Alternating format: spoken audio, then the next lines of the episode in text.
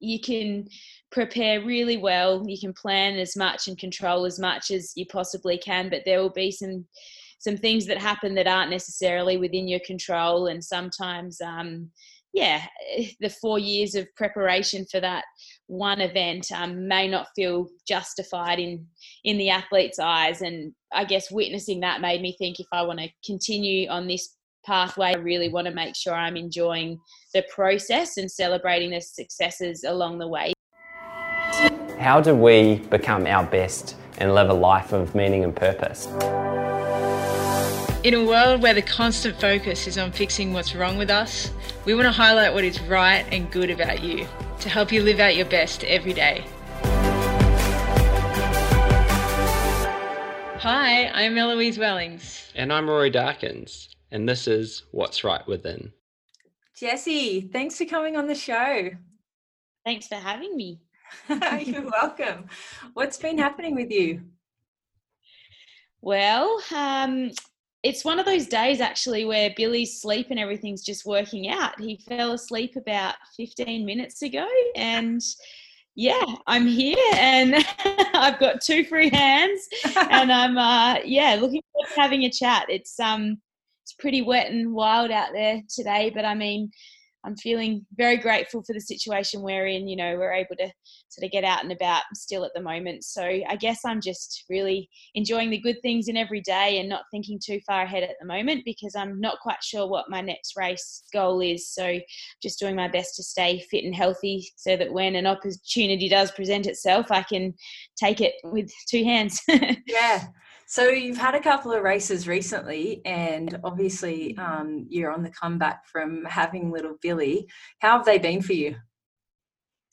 Um, yeah, look, I've really enjoyed the um, domestic season here. So we've had uh, four events um, that I've been involved with. So it started with a four kilometre cross country, which was uh, short and sharp, and that was sort of the first major race I'd done since, or major um, key race I'd done. it's major when you when you're coming back from having a baby. that is true. Major. How did you? What? Tell me about your pre-race. I, I want to know about pre-race nerves and like the week leading up. What was going through your mind in your first race? Yeah, after pregnancy. Yeah. Well, look, I was nervous. So I'd um given birth to Billy in November, um, I'd gradually eased back into training, I guess, and by six weeks was doing some running, and then by late January, I was like, I'd like to target a marathon, and um, chose the um, Hamburg Marathon, which was due to take place in late April. So started to plan that trip and was really sort of gearing up towards um, a marathon, and then the plans all changed with everything that happened and we, we didn't end up going over to Europe and I didn't race and so I took a few weeks off and then started building up the fitness again and then this race presented itself in June the four kilometer inter club cross country. And um, I did get nervous. I I hadn't raced um, in spikes for years. So I, I put them on, hoping that my feet would uh, hold hold together. Traction. And, uh, yeah, no, it was um, it was really cool actually. The best um, atmosphere we've had out at local events and it's continued to grow with with every event and um, athletics sa are doing a great job of sort of um, sending out all of the information we need to know regarding the guidelines. And we've had um, most of the meets at the Victoria Park race course. And yeah, it's a nice little course with undulations and camber and you know soft spots and it certainly tests the legs out um, i had that real burning lung feeling during the race and finished as if i'd just you know, finished um, a major championship. um, the, um, oh, the relief, the post championship letdown. yeah. Well, I didn't know how my body would go with that sort of stimulus, like whether I'd completely lose my form and, you know, end up with a forward lean like I've never seen before, or you know, and how I'd pull up. But it was all okay. So my training had sort of prepared me well. But the warm up was pretty relaxed because my some of my key competitors are my two training partners. So um, we warmed up together, and and that's been the case for all of the races. But I really got, I guess, excited for the recent 10k road state championships um, that became a big focus for me because I could sort of compare a time to something I'd done before and absolutely loved that race. Um, and yeah, I'm looking forward to the next opportunity to get out on the roads. It's kind of where I feel at home. I grew up running cross country, but there's something about running on the road. You just feel efficient and yeah, yeah a feel a bit freer. And yeah. I mean, this this year has looked a lot different to, for everybody. But I mean, you were planning, I'm assuming, to go in the to have a crack at the Olympic qualifying time in Hamburg, and then mm. so is you know, I guess m- much smaller races are, uh, I guess, a, a much better way of of building up in terms of coming back from such a long layoff. How did you yeah. feel when you know the Olympics were postponed? it was an unusual feeling. Um, we were spending some time with Dylan's family um, in the country when that sort of news came up on TV. And I guess at the time I'd had to let go of that dream of trying to run an Olympic qualifier because there was this short period where the qualification um, window was about to end and there were actually no races hmm. even domestically so in my mind i, I knew that i'd be um, watching the olympics on tv which you know I, I, was still very excited for the girls that um, were on the team i'm friends with um, you know all three of the girls that were probably yeah. going to go to tokyo yeah. so when the news came out that it was being postponed i guess i was excited about the new opportunity, but I was also really feeling for the people who had their hearts set on going to com- to Tokyo and competing this year, um, mm. um, because I know how much of an emotional build up there is, as well as mental and you know physical, and yeah. so I guess for me it was um, probably yeah nowhere near as um, stressful as it would have been for others um, to know that you know the situation's completely changed. Um, yeah. So, yeah, it's certainly an unusual time, but um, I feel very fortunate that I've got Billy, and he sort of, you know, as you know, with Sunny, they they take up a lot of energy and they just bring so much happiness in, you know, into your life. So whatever challenges present themselves now, you've always got this little smiley bundle at home to put things into perspective. nice. Hey, um, Jess, I'm, I'm really interested to hear about you know, talking about the Olympics. What what were the Olympics to you growing up? Like, did you grow up always having your sights set on becoming an Olympian, or I I do know that you played quite a few different sports, so um, I'd love to hear what they what they the Olympics have meant to you.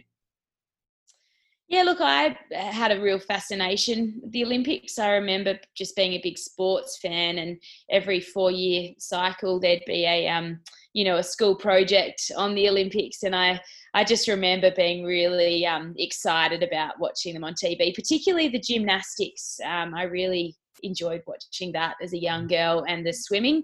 And I vividly remember Susie O'Neill when she won her gold medal, and just her vibrant smile and I guess Grace, and she was a real role model. I just um, had this desire to go to the Olympics and, and be like her. So I guess that continued through um, and into the lead up to the 2000 Olympics in Sydney. And, you know, being on home soil, I really wanted to try and find a way to be there. So I remember entering every colouring in competition and whatnot. Um, there was this competition where you had to like design a big poster and I was entering them all because you know there were opportunities to win tickets and I remember mum and dad helping me. I came up with this design of the Sydney Harbour Bridge and I was like this is it. Like I'm, I'm going to win these Olympic tickets with this one and I, I didn't get get far with it. But um then in the final ballot mum and dad I've seen you draw. I've seen you drawing quite the artist uh, thinking back now, this was a pretty obscure sort of thing I'd come up with. But anyway, we um, in the final ballot, mum and dad actually put an application in, and um, we ended up getting tickets. Um, to the swimming, tennis, basketball, and athletics, and it was a dream come true. Like I, I can't describe that um, excitement when mum I think was on the phone. She just had a phone call to say you've got tickets, and my sister and I like grabbed each other and we're dancing around in circles. And we went off as a family. We drove to Sydney, camped along the way, and found a caravan park an hour out of Sydney. And that was sort of the first Olympic dream um, had come true. I got to go to the Olympics, and then I guess it was what I saw there that sort of ignited my, I guess, mm. desire to go to the next level and be there myself when I watch Benita compete. yeah. yeah. And what age were you um, then? Were you, you, talking you were at you were at school at the time? Yeah, so I would have I think the Olympics would have been in maybe August and my birthday's in August. So I would have been 12 or 13. But um, I remember school cross country was three kilometres. And so seeing the girls running 5Ks, I thought that was pretty insane. I was like, that's yeah. very repetitive, you know, 12 and a half laps of the yeah. track. and when Benita came into the stands afterwards, I was like, Abby, my sister, there's there's the Aussie girl. And we are like madly waving our tickets. And um, she came up and said hello and signed my ticket. And I was ridiculously starstruck. And um, anyway, I really um, admired Benita from that point onwards. And so it was very special to line up with her for the marathon in 2012. London. That's amazing. 12 years later, you lined up to run at your first Olympics yeah. with with Benita. Yeah. And it ended up being Bee's Bee's swan song. That's incredible. Yeah. What was that moment like for you when you you know you're lining up, realizing your dream with the person you looked up to, you know, 12 years earlier?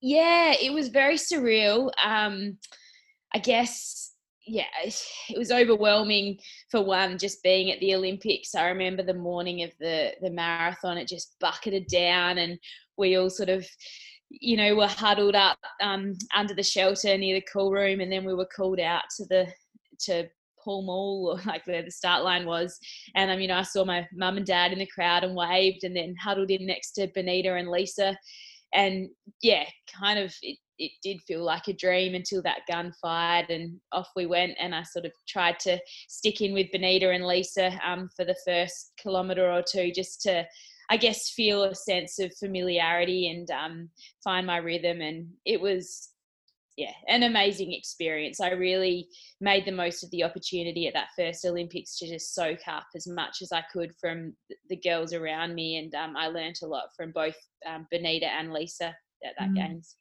Mm. What have you learnt from those those times when you've you've been out there on the world? Mm. You do learn a lot, and I mean, talking earlier about my um, thoughts on the Olympics growing up, I really um, saw all of the positives. Um, I don't know. I'm sure they shared stories on TV of the setbacks, but all I noticed was the excitement. You know, the the medal winning performances mm-hmm. and the highs. And so when you're actually in there living it, sure, there there are so many um, unbelievably amazing things that you see and experience and in the village the just the I remember the the buildings and the team flags and just seeing the different athletes walking around just blew my mind. But I was also struck by the um I guess um, the emotion in the village and um, it's a very intense environment and um, you know both extremes of emotions, but the the sadness that I witnessed as well when athletes returned from their event having not um, performed as they had hoped. And obviously, yeah, not everyone can be a winner, um, but I even, you know, within my um, team, just chatting to some people left. Um, some days just feeling heartbroken and you know realizing that you can prepare really well. You can plan as much and control as much as you possibly can, but there will be some some things that happen that aren't necessarily within your control, and sometimes, um, yeah, the four years of preparation for that one event um, may not feel justified in in the athlete's eyes, and I guess witnessing that made me think if I want to continue on this pathway and and aim for Tokyo, uh, aim for Rio in 2016. I really want to make sure I'm enjoying the process and celebrating the successes along the way because that big event doesn't always mm. pan out as, as you'd envisaged. yeah, and that's such a powerful point that we we often talk about. You know, on, on the show is like process over outcome and, and kind of finding joy in the process What What are the mm. things about the process of being an athlete that you find the most joy in, or or how have you kind of taken that approach of of really relishing the process? Yeah, it's funny. I um I read something the other day actually, a, a quote that was something along the lines of um you know write down what makes you happy and um, write down what you do in a day and, and those lists should align sort of thing. And i i thought you know I, i'm actually not doing too badly in that department because what makes me happy is definitely you know interaction with positive people and my my family and loved ones. Food i, I really enjoy good food um, and just going out for a, a coffee and just having that moment to just mm. reflect on things. You know, if I've got my training journal there, that doesn't happen so much as a mum now, but I used to, you know, sit and fill out my training journal. Now I'm generally um, bouncing Billy and trying to stop him from swiping my coffee off the table. But um, it's just, I, I love the outdoors and nature, and I love that feeling of, I guess, overcoming a challenge and, um, yeah, I guess that self satisfaction that comes from accomplishing something um, generally each morning. I love to train in the morning and it just sets me up for the day ahead. I, I just feel really positive after having that little opportunity to, I guess, on a recovery run, um, let my mind wander and just enjoy the scenery. And then in an intense session, um, I get that real kick out of having pushed through some discomfort. So yeah. uh, they're the processes that I love. I've seen that in you, Jess. Some of my, I mean, one of my favorite things is to watch you run a marathon.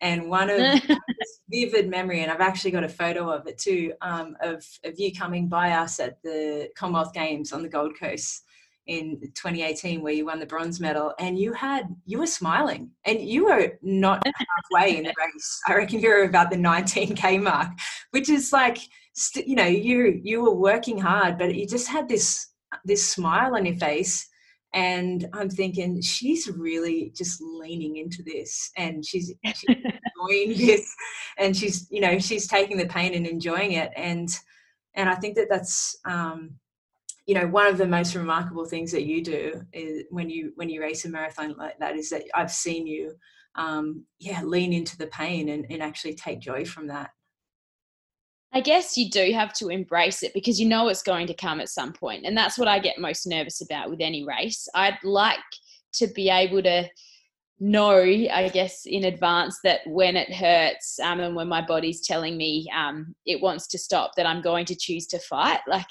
you yes. just, you know, you've done it before and you know you can do it, but that's what makes me nervous. Just knowing that in the race, you, have got to make that choice to fight. And um, in that particular race at the 2018 um, Gold Coast Com- Commonwealth Games, it it came hard that desire to stop. It was at about 37 kilometers, and I I really wasn't sure if I was going to finish. But that run was, I guess, with a lot of heart because of the the Australian supporters out there and whatnot. Um, but that's yeah one of the um, most powerful desires to stop that I felt in a race because I think the heat and whatnot all caught up with me. But it's mm. so satisfying afterwards when you you do know that you've been able to pull yourself through that much discomfort. yeah, and how like take us into that that moment when you know your your body's screaming at you saying stop. Yeah, and you know there's that battle between the you know how, how you know you're probably going to feel afterwards about yourself from persevering mm-hmm. versus pulling out. Um, how do you stay in it? Like what do you practically do in those moments? Um, before we go into that billy's also screaming at me right now. I'm just going to scoot oh, upstairs and grab him. Is it okay if i just put this on hold for a second? Yeah. And then i'll talk about my body screaming Yeah, it's a good question. I guess in the earlier stages of the race, I treat it um, very much like um, my body's just a vehicle. I've just got to fuel it every five kilometers. I sort of, you know, take a moment to to smile and wave at you know family and friends in the crowd and really just enjoy the the atmosphere because the first you know 21 kilometers generally aren't um, too arduous. Um, you just really oh, that sitting on the bus That's right. On the bus, snack every five kilometers. You have a snack. I'm sure for most of our listeners, I, that's not sitting on the bus snacking. But anyway, I actually genuinely get excited for my snacks every five kilometers though, because I um I change the flavors, and so I'm like, oh, I've got banoffee pie coming up at five k, and then it might be apple crumble at ten k. Um, you know, yeah, that um, uh, the brand I was using then anyway. But um, by sort of 35 kilometers, when it's getting a lot tougher, I switch between two headspaces, I guess. So there's the emotional side where I'm thinking about, okay, why am I running? You know, what are the opportunities here? One, you know, to I guess um, generate a lot of happiness and excitement, not just for myself, but my loved ones who and you know my team who have helped me. I really do enjoy that feeling of, I guess, seeing the excitement that um, I can create for for all of those people. Um, I think of the young kids who have, you know, sent me messages, cards, um, and you know, have done school projects or um, I guess I've spoken at some schools and you hear their questions, and I just love that I'm kind of representing all of those people when I run. And I, I do think of those things at stages in the race to keep me motivated. But then I'll also switch to that other, I guess, mindset of okay, what do I need to do here to stay efficient and do a bit of a, a, body check, like I've heard you speak about, Elsie, where you sort of relax your shoulders, think about um, whatever I need to do really to offset any soreness that I'm feeling at that time. If it's my, you know, calves that might be hurting, I'll think of another muscle that I can activate to try and um, mm. ease the stress on those. And mm. so I'm switching between a very emotional headspace to more of a methodical, let's be efficient and just um, think about the process of you know getting one foot in front of the other and in that sometimes i do a little bit of visualization as well um, certainly in that commonwealth games i had done a lot of my training with a um, team tempo training partner max stevens and so i was visualizing him just ahead of me and thinking okay stay on his shoulder mm. you know imagining his voice encouraging me and whatnot.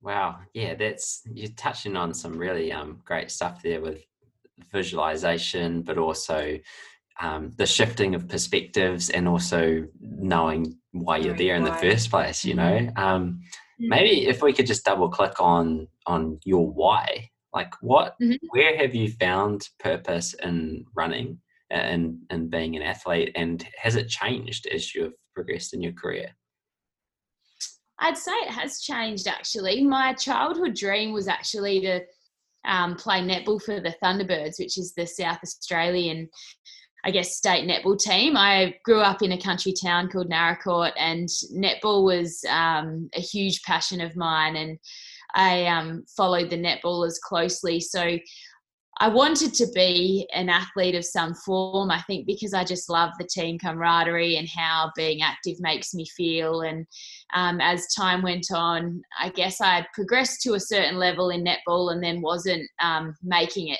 to that next stage, which um, running had appealed to me at that point because uh, you can control your destiny a bit more. There are more objective outcomes. It's not as subjective, and you can really see your process clearly. So, at the age of 21, I decided to switch over to um, running as my primary focus and stopped playing netball.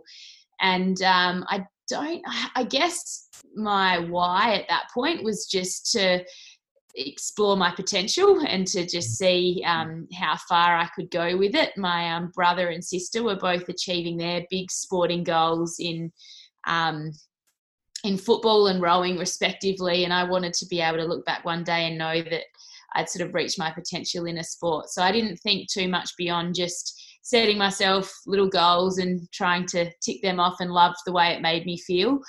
But in more recent times, I've thought about it a little bit I guess, on a deeper level. And and my why probably has changed now. Like I'm thinking more about being a role model and um, showing Billy a way of life that I think is really fulfilling and, and healthy, and um, not just Billy, but um, you know, family, friends, um, the the general community, and it's a platform to to have a positive influence. And um, you know, there are things going on in the world that um, are pretty challenging, particularly this year. And I just think sport's such an incredible, um, well, it provides opportunities to to feel positive, um, you know, about every day, and um, obviously helps to develop resilience and some of those skills too that can help you through these um, challenging times. And it also brings people together. So I'm a mm. huge advocate for for sport, and by participating in sport at a higher level, I think you can really spread those messages in a pretty powerful way. Yeah. And I mean, you've talked so much just now about the, the positive things around sport, but what, what's been the, the most challenging parts about being an athlete for you and, and how have you overcome them?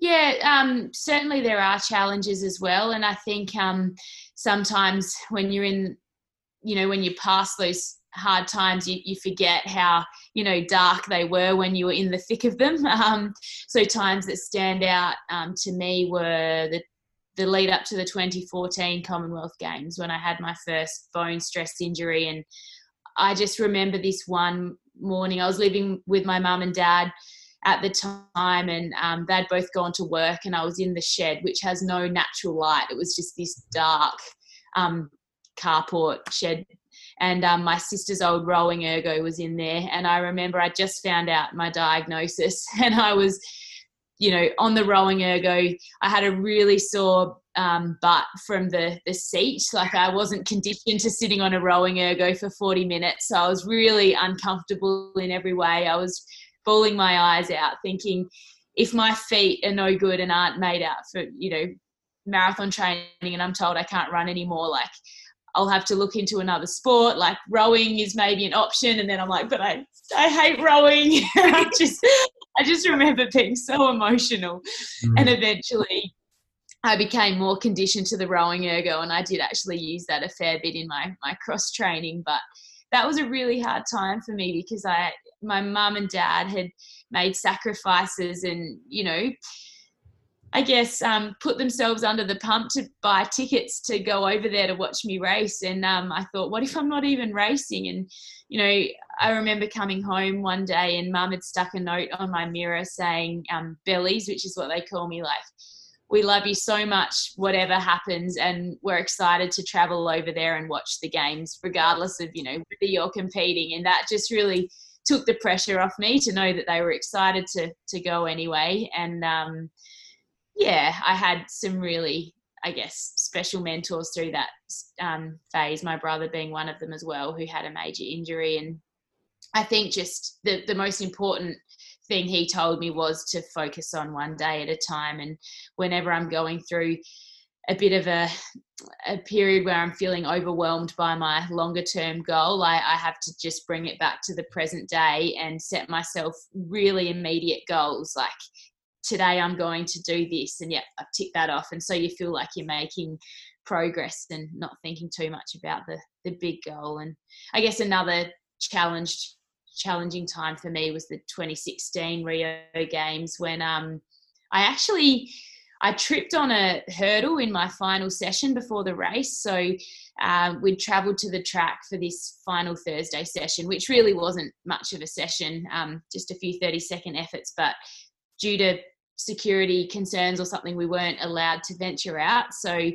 I was trying to run on a tiny little grassy patch on the outside of the track and yeah, tripped, fell on a hurdle and um, gouged my quad. And I just remember looking down and seeing a fair bit of blood and noticed it was pretty deep and went off to medical and they patched it all up and I was seeing the nurse a couple of times a day to have it redressed and didn't really get to run much in the lead up to my race on the Sunday. Um, and I was quite nervous that it could derail me during the race um, mm. because I hadn't been able to test it out and I didn't know if the muscle had been affected. Um, so I guess that was, I guess, one of those unexpected little curveballs that get thrown at you because I'd had a, a, longer term injury leading up and I'd got my head around that and I was all positive and excited about the race. And then sort of had that little one to deal with. But in a sense, I kind of lined up and felt at peace with, you know, whatever happens here is, is going to happen and let's just mm. really run to feel and not expect anything. And um, it was a really tough race, but I just I was so satisfied when I finished um, because yeah, there'd been those little so hurdles along the way. And, you know, if that hadn't happened and I'd finished four places higher, I may have felt disappointed with that result. I think yeah. the way you feel is so um, specific to the the lead up and. yeah. I, I mean, you mentioned the 2014 um, lead up and being in a, a, dark shed, and but going mm. from there to winning or to to achieving the bronze medal in the marathon. And one of my favorite yeah. other favorite memories of you is cheering you on in that last couple of hundred meters when you when you chased chased down. Uh, you're in fourth um, with a few k to go and chased down to to get the bronze and you know from going from that the, the darkness of that shed and that mm. emotion and um, would you would you would you say that your family support was one of the key factors that that got you through that time and and helped you overcome and, and believe that i guess anything is possible absolutely and i think partly that's because they're in my why when i think about why i do what i do and what brings me so much happiness like i know that my parents and, and my family have been so supportive of me throughout my whole life in whatever I've wanted to do. And I can see that when I'm happy, it it makes them so happy as well. And and during that really dark time when they were just like, you know, whatever, we just want you to be happy and we we love you regardless. It just I don't know, it's um it really brings you closer. Um I think when when you you get around each other during the challenges and and the highs and i think having my brother there to chat to who'd he'd been affected a lot by his foot injury because um I think he, he essentially sat out two AFL seasons and he was told that he may not be able to run at all. It was a really nasty fracture. So again, it gave us another little um, I guess, opportunity to connect in a different way and strengthened our relationship. And we know we just get each other now, and anything that happens in life, I feel like we can understand each other at a much deeper level because we had those conversations. So, you know, sometimes you, you look back and think, well, as hard as it was at the time, I'm just so happy that that happened when it did. It was almost meant to happen at that time and um, taught me some valuable things that again made say that Rio experience much easier to deal with when I, I didn't have you know everyone there um, in that moment when I you know tripped on the hurdle and had a few days to prepare. I'd I'd kind of developed the resilience from those years earlier to be able to manage that situation. Mm. Yeah, and there, there's sort of two places I want to go here. So um, maybe I'll, we'll try to do them one by one. But in that in those few days leading into the race when you weren't able to train the way you would have otherwise um, because of the the gouge in your leg um, how how did you manage your mind in that time in those those few days mm. i mean the natural tendency is for your your thoughts just to snowball and sort of you think of the, the worst case scenario, I kind of had to try and not think and just go through the process. So the nurse would say to me, um, come and see me at this time and, and this time each day. So I'd have my schedule there, you know. Um, I'd have my hydration test each morning with the doctors, and then I'd go and see the nurse, and then I'd have my um, schedule that I stick to, um, which basically outlines everything I'm going to eat each meal and the carbohydrate content. So I do quite a specific carbohydrate loading um, before the race. So I guess I just had to have almost every hour of the day planned out and just go through each process without thinking too much about race day and, and what might happen. So again, it's sort of removing the emotion from it all and just ticking off each um, task as you complete it. yeah, yeah, yeah. That's that's the power of being coming back to the process, right? And mm. the present, this next, this next task, this next thing. The the second part I was really interested in is it's not lost on me that you changed main sports at 21.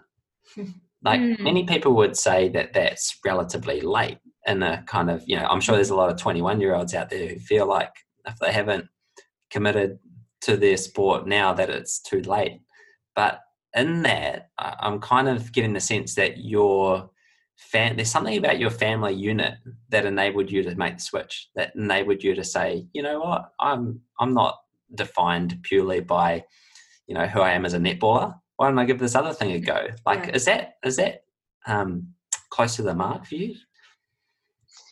Yeah, and it's interesting. I guess um, I didn't see myself probably making it in running at a at a higher level. It was more just I wanted to see, you know, what I could achieve and didn't really have any preconceived ideas about what that would be. So I think with running uh, with netball, I I was really enjoying it, but I just felt like I'd maybe capped my, uh, you know, reached my potential in that sport. And mm. um, as I said, I was inspired by my brother and sister and my sister was with the Sports Institute for for rowing, and she got one of those cool track suits, and you know I, I, was pretty envious. And she said I could borrow hers, but I, I wanted to earn my own, and I thought, um, what can I do to try and get one of those? Um, and I guess mom and dad, yeah, they they were always really positive and supportive, but didn't sort of plant ideas in our heads about what we should be aiming for. They just would wait for us to say this is what we want to do and they'd help us to try and find ways to you know make it to the trainings or, or competitions and um, i think being a 21 year old maybe that meant that when i did start um, training i was just really mentally fresh and i had some mm. of the strengths that netball had given me and that I was used to jumping and changing direction a lot and it probably helped with um, my control and stability so that I was um, less vulnerable to injuries in running and um, yeah I I kind of I'm really happy that it worked out that way because I was also almost um, finished I'd, I'd almost finished my uni degree um, a bachelor of physio when i started running seriously. So i kind of had that study under my belt and didn't have to stress too much about balancing placements with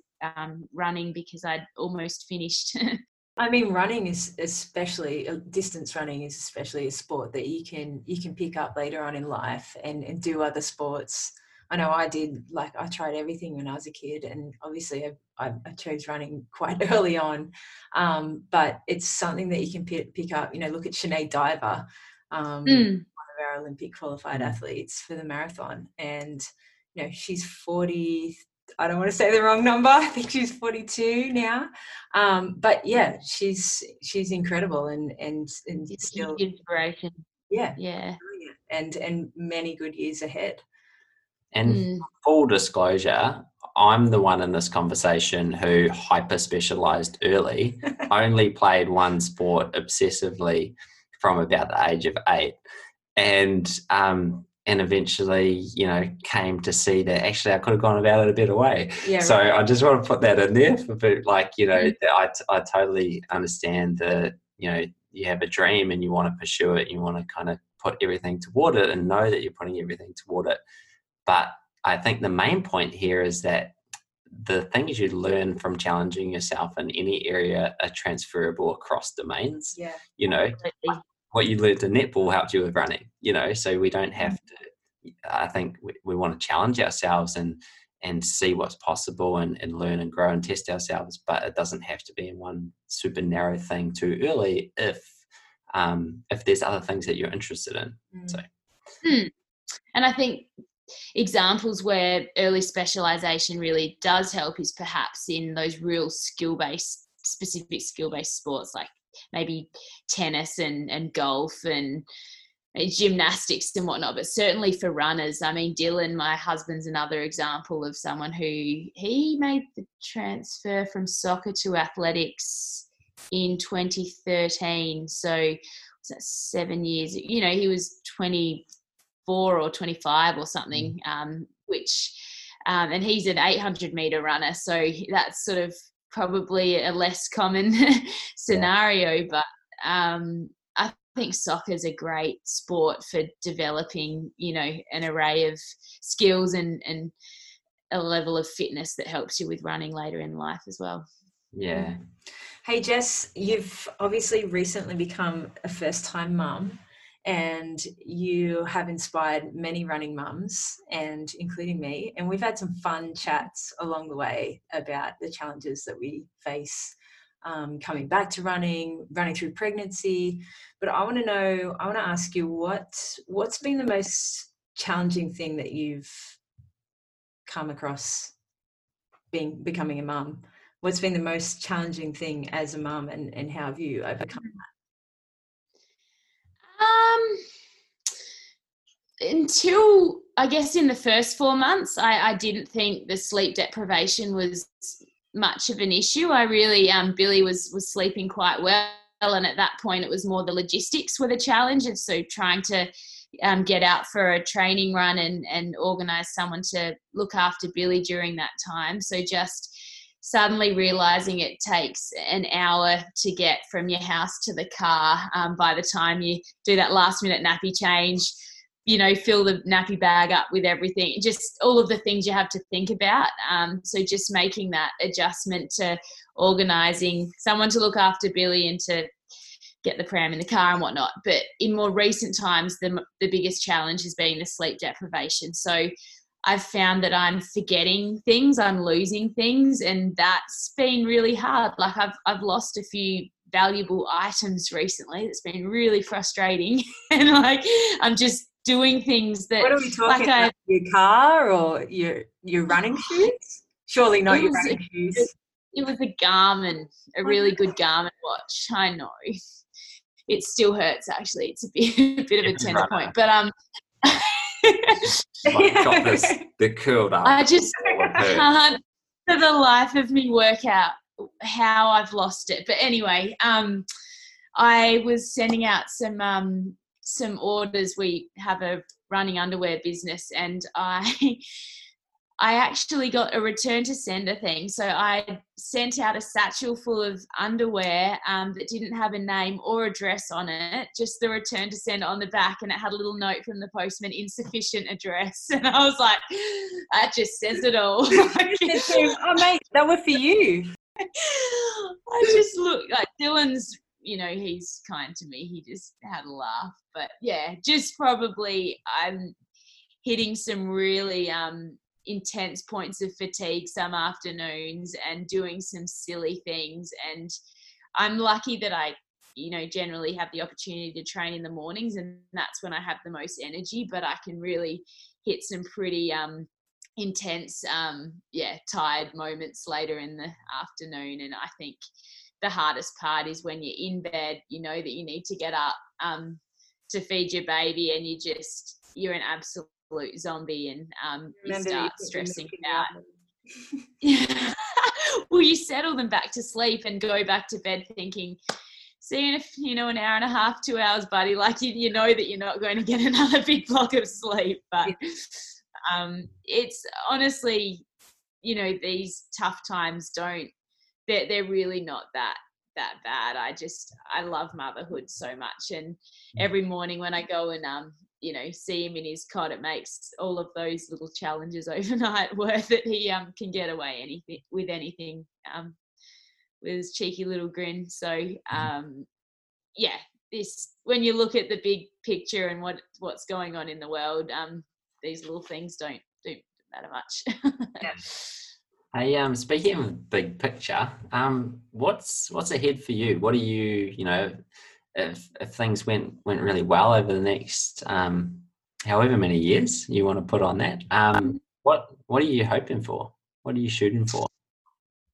Well, I'd still really like to um, compete at another Olympics. Mm-hmm. Um, a dream of mine is also to try and win a, a gold medal at a Commonwealth Games. Um, so they're my big my big dreams. Uh, to qualify for the Tokyo Olympics, I'd need to almost run a personal best in the marathon, which is a really exciting situation to be in. Um, women's distance running is really strong at the moment, and um, when I look back to 2012, I qualified with a, you know, a 231 12, um, and this year you'd need to run faster than 226.21 at the moment mm. to qualify so uh, you know it's a huge leap in in a um, 12 year period so i think you know, if I have the opportunity to run a marathon, um, probably early next year, that would be my goal: is to run a personal best time and and put myself in the mix um, for the games. And then going forward, I'd love to, as I said, compete at another Commonwealth Games too, with that that big goal at the front of my mind. So uh, I I guess in the lead up to those goals, would love to achieve personal bests over the five, ten, and half marathon distances as well. I'm very driven by, I guess, um, improving my own time. So mm. I think that really helps me in a sport where there are sometimes some, you know, question marks over performances and whatnot. It doesn't ever stress me out for too long because at the end of the day, I do draw a lot of satisfaction from um, beating my own times. I was gonna I was gonna comment on that because I, I think there's it's a really great insight um, for us all about the you're searching for your you're exploring your own potential and, and it sort of sounds mm. like competition and um, rivalry and things like that are, are, sort of accelerants towards your potential rather than sort of threats that mm. can get in the, your way. Does that resonate with you? Yeah, I'd actually not really thought about it that way, but um, it that is very true. Um, yeah, I um, I like that. it's it's um, certainly the way it probably is. I mean, I certainly am competitive still, but even in training, you know, opportunities to sort of better myself and whatnot really excite me. And I'd much rather train with others than than out on my own. And mm. I think um, having come from a team sport as well, I just I love the whole team aspect of you know exploring my potential, but um, having a, a team there mm. to share the experience with. Mm. Yeah, Awesome. Um, well, are you are you ready for Rory's rap? I'm ready for Rory's rap. Uh, Eloise is ready. Are you but ready? Are you ready? yeah, I am. We're all ready for Rory's rap. Oh, wow. Take it away, Rory. So, Jess, it's so refreshing to hear your um, how you've gone about it. Like, I, I think you highlight so many important themes that we can all apply on our own exploration of our potential. You know, you from an early age, it seems that you sort of had a had a, a, dream of what could be possible, and you've gone about exploring that with such curiosity and this sort of open open mind to see what could happen. And I think you know you've um, you really represent what is possible when you have a crack. Um, you surround yourself with great people, and you you sort of connect purpose with the people around you and how it makes them feel and what you can give to them through pursuing your best and doing it together and sharing the highs and the lows and drawing strength and encouragement from each other. And and I think that's that's really refreshing in terms of the fact that we can all as individuals pursue and explore our potential whatever whatever that looks like for you whatever kind of you know you've you've gone about that in a couple of different sports um, and it sounds like you've gone about that in a really balanced way as well. And you know, when that exploration is is is driven from what you're searching for within yourself, you know, such as I want to see what I can do. Can I just can I improve my best? Can I can I find that little bit extra? Um, there's a freedom in that mm. that enables you to experience joy in the process, and um, the joy from the process then obviously fueling your um, your resilience and your your consistency and kind of getting back up when it's hard. And um, I, just think you really highlight the fact that when we care about and contribute to the people around us, we all win. you yeah. know, like we're so much better together, and you know, no one does it alone. No one, no one realizes their potential uh, alone, and um, and so just sowing into the people around you um, reaps rewards for everyone. And um, so, yeah, I just thank you for joining us and for really um, embodying that spirit of curiosity and explore, exploring what you're capable of and doing that with real clear purpose and and a real kind of empathy along the way to to give to others even if they're your competitors you know I, I love that yeah, thank you. I mean, one thing that really stands out in my mind, I have the clearest visual picture of it, was in the final 200 meters of the Commonwealth Games in 2014 when I saw Elsie on the corner um, do this fist pump. Like I can still remember your arm coming up, and you're like, "Go, Jessie!" And I can of all of the noise and the people in the crowd, like you just popped out, and I can just remember that like just lit me up, and I couldn't stop smiling the whole way down that home straight, and that alone just um, I guess that's that's why we do it, isn't it? Like those moments, um, the, the I was at that, I was watching on the big screen and I was watching it all unfold. And because I still had to compete, I was trying to, I was trying to press it. And then when you, when you, when you moved into third place, I just couldn't, it was bubbling up outside of me. when I saw you and I'm like, you're coming down the home straight, I was just, it was, it was one of the, the best moments as a spectator of the sport that I've ever had. and, and to hear now, like I didn't actually know about. I knew that you'd been struggling a little bit with injury, but I, I didn't know to what extent. But to come back from from that and to come back from, as you said, like a, a really dark place um, and, and go and win a medal there was was just incredible. yeah, no, I love how you go about a team, uh, individual sport in a team first kind of way. Like you know, there's yeah so much we can learn from that and whatever it is whether it's you know an individual sport or a, a like a business sense or whatever it's like like teamwork you know and mm. and sharing the journey mm. sharing those highs sharing each other's success you know, i come from a cricket background and there's always the cliche of um, you know celebrate celebrate each other's success but then you, it's so it's so easy to kind of feel like oh they they scored runs today and I didn't. You know, like there's that sense of even within your own team, you're like comparing. it's constant yeah. I think there's so much freedom that comes from like truly celebrating the success of, of others on the journey. And you know that doesn't take anything from you. That only only adds to the joy and to yeah. Well, it helps you to believe what's what could be possible for you as yeah. well. Exactly. Yeah. So mm. just want to be respectful of your time. Um, so where can people follow along and support you on your journey? Uh, well, I do like to um, share a fair few pictures from the journey and uh, of, of little Billy on Instagram. It's um, what am I at Jess underscore Tren. Mm-hmm. Still, still going with the maiden name there. It's a bit hard to change. Um, and then on um, Facebook, I think I'm just Jessica Trengove um, on my sort of more running updates page, and um, and then on Twitter, I think I'm Jess Trengove. So they're sort of where I post regular updates. But I am um, I have a website as well if if anyone has inquiries, and that's jessicatrengove.com.au, and that's T R E N G O V E um, little R tends to slip in there sometimes. So um, yeah, Tringo. yeah, um, what about the business? You got you mentioned before sending out mail to no one. Um, yeah, it was That's right. His hands on something. what would he do?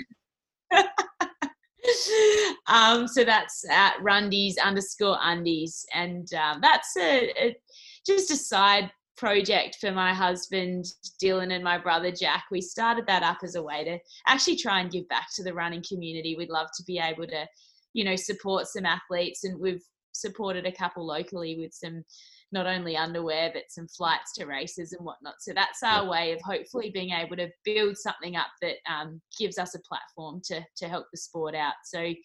Uh, if you're in need of some running undies or crop tops, um, yeah, you can find us at rundies.com.au. I can testify that they are they are great. They are very comfy undies. like a, yeah. a perfect way to close out. we'll have to send you both some. I'll, I'll see it up. Good. That would be great. I'll send you my address, see if you remember it. I'm never going to lose that. Thank you so much, Jess. We'll, um, we'll be cheering you on and um, hopefully there's more races to come.